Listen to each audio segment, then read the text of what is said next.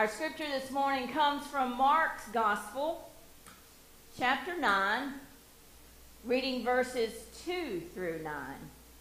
Mark's Gospel, chapter 9, reading verses 2 through 9.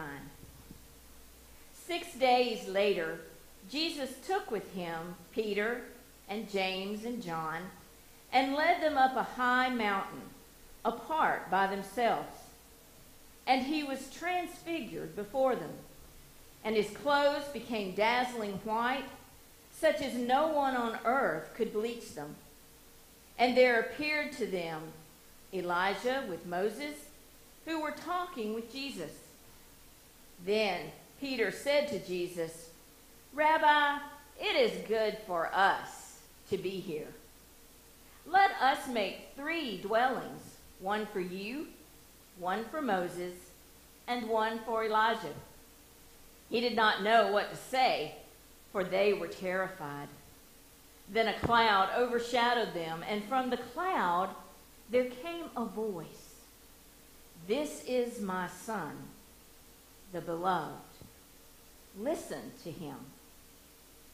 Suddenly, when they looked around, they saw no one with them anymore, but only Jesus. As they were coming down the mountain, he ordered them to tell no one about what they had seen until after the Son of Man had risen from the dead. May the Lord add his blessing to the reading and hearing of God's word. Let us pray. Father God, I pray that we not only hear with our ears, but we listen with our hearts for the message that you have for us this day from your word. In Christ's name we pray. Amen. Talk, talk, talk. Now, this is a subject that I know a lot about.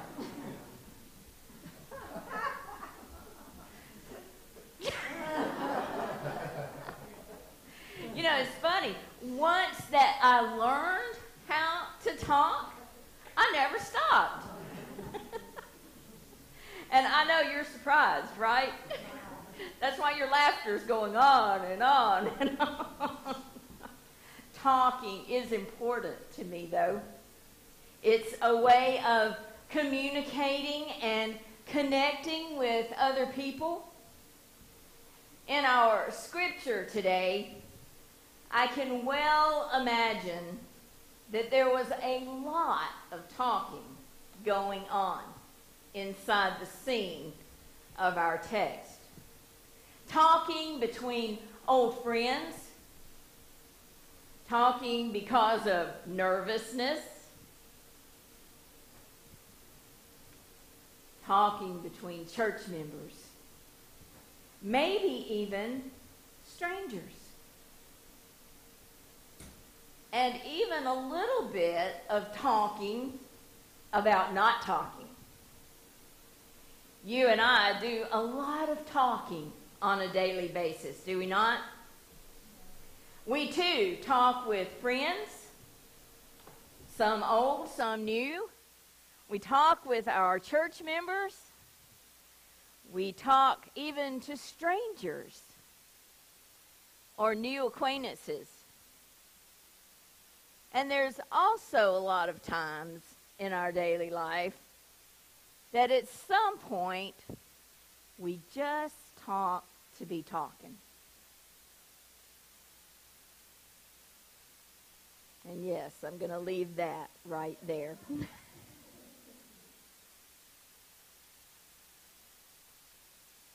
There are times, though, that we talk, and y'all, I've done this so many, many times. We talk out of nervousness. We talk to fill up a dead space. We talk trying to cover over an awkward moment. And I'm sure that there are times that we are told not to talk. And I just got to say, yesterday morning was one of those times Bill and I had gone to Walmart to get our shots. And I ran into a church member who had come to get her shot as well. And we talked and we caught up, and poor Bill was having issues trying to get his shot. And, and finally, at one point, he said, Would you stop? I need you.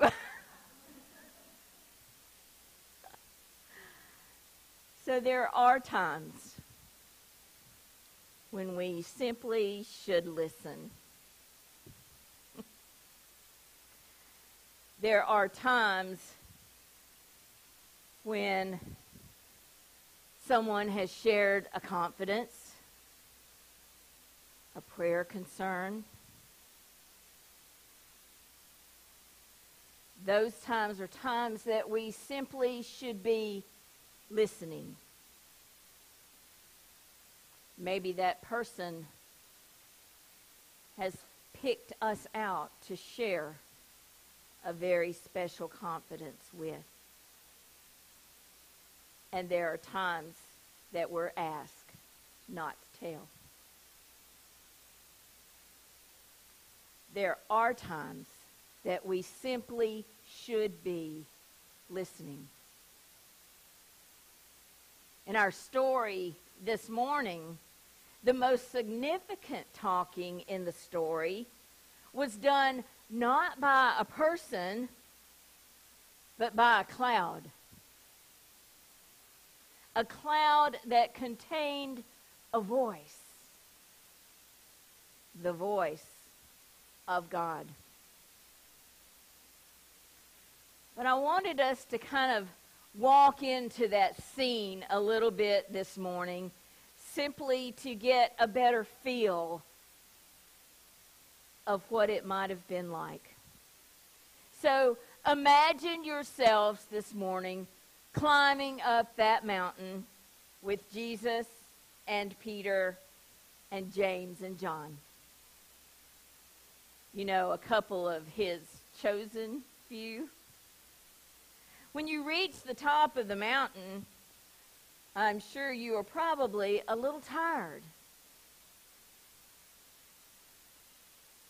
A little, or maybe like me, a lot, out of breath and you're not really sure what you're even doing there in the first place. No one else is up there on that mountain. You're probably trying to carry on a conversation with each other as you climb and as you finally reach the top. But then all of a sudden you look around and you notice Jesus' face. It's beginning to glow.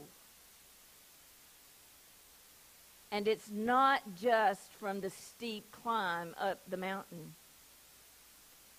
Jesus' clothes began at that point to turn white, an iridescent white a white that is so bright it's almost blinding to you.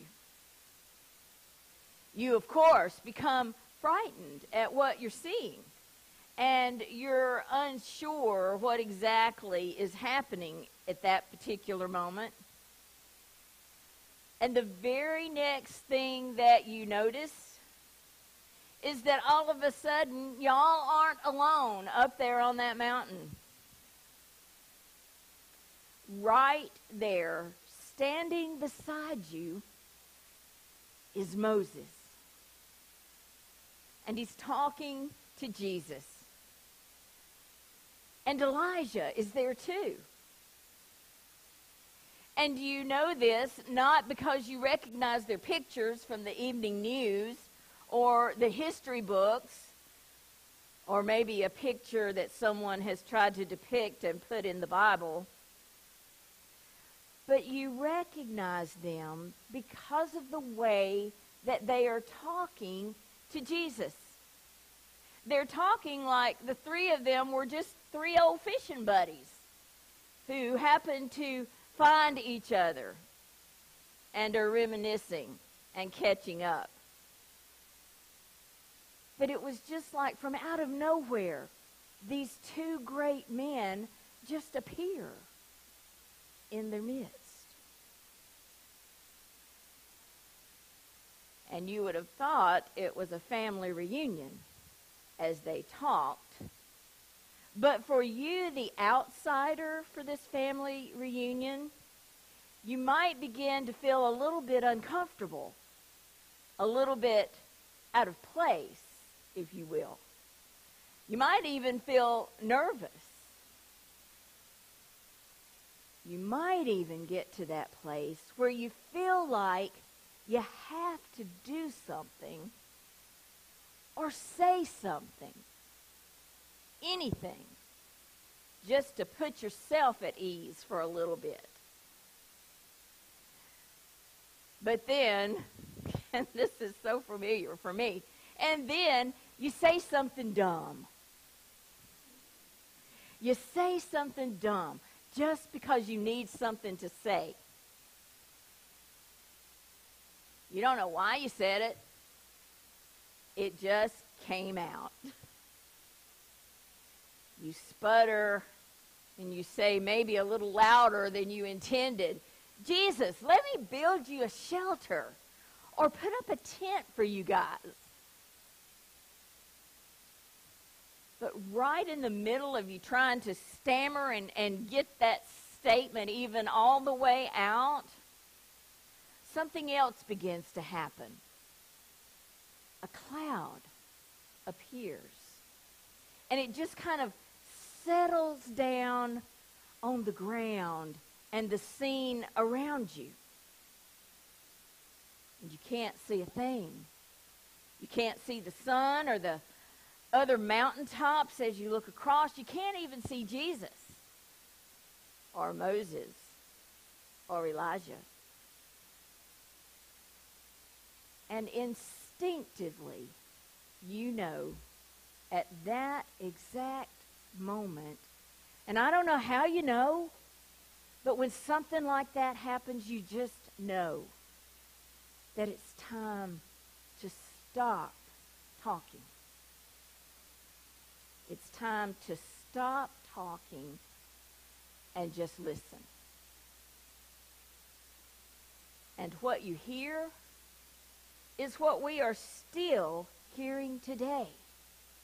The voice of God saying, This is my beloved Son. Listen to him. And it is from that very moment on that you are changed.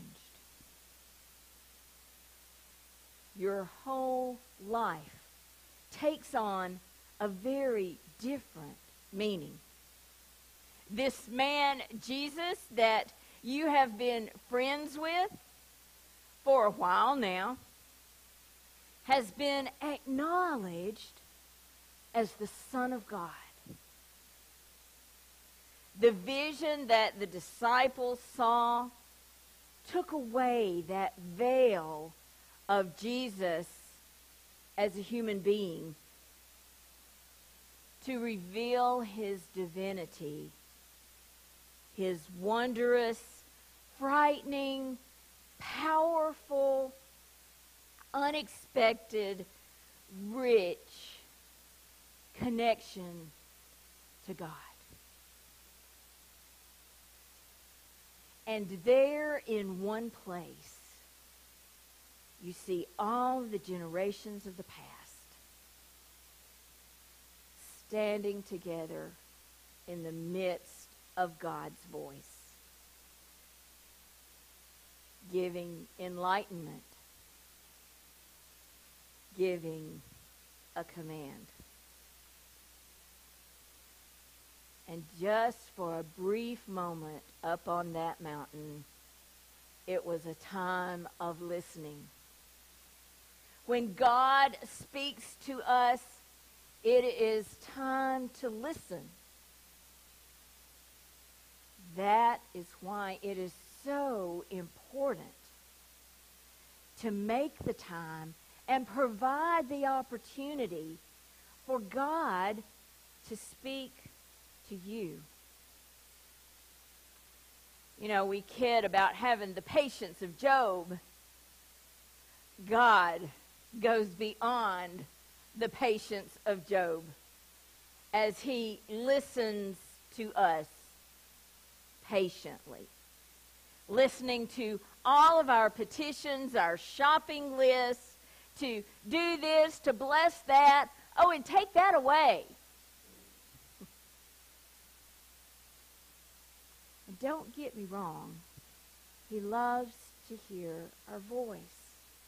He loves to hear our voice. But I have to wonder if we ever even think about the fact that he just might have something to say to us. You know, things are a lot different today than they were up on that mountain.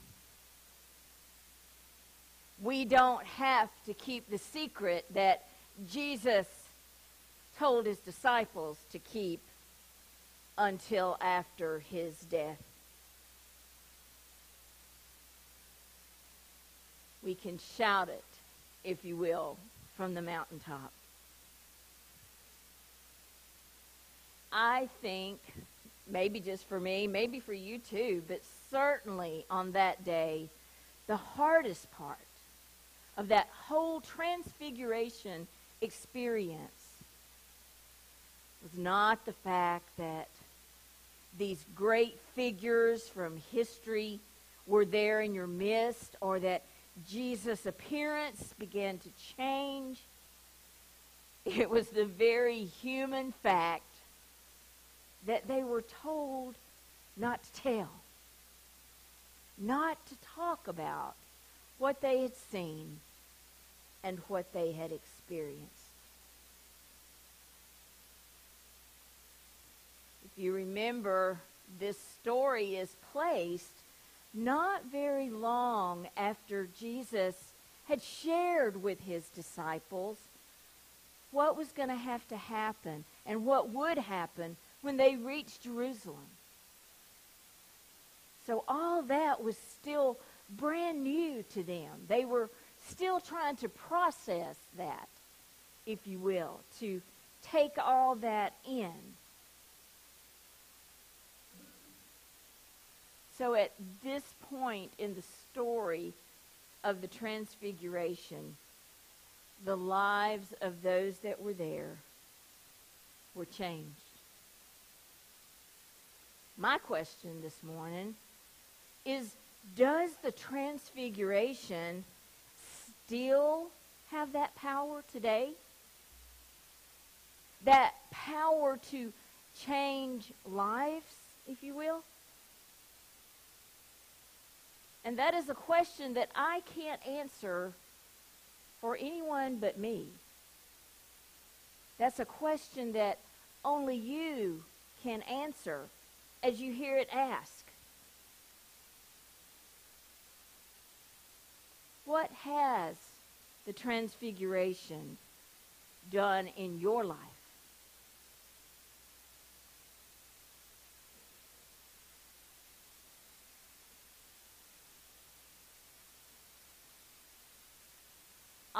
Command you today to go and tell what the transfiguration has done in your life. Spread it to everyone that you know.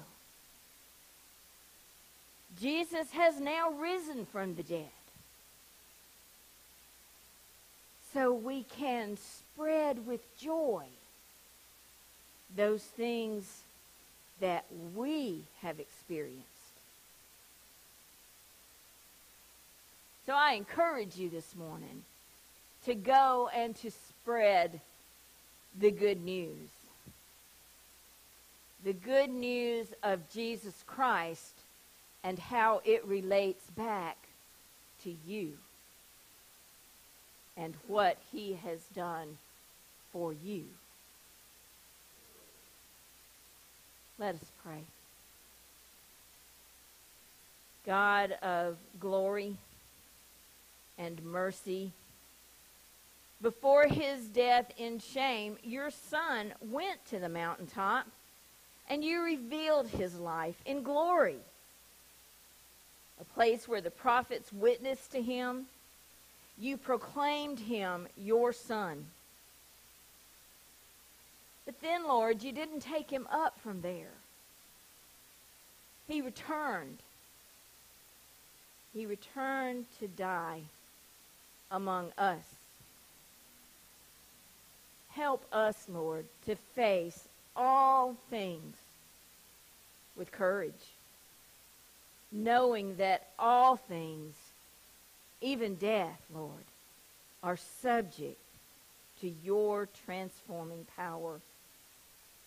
Give us the voice and the words to share with others the power of your effect upon our lives.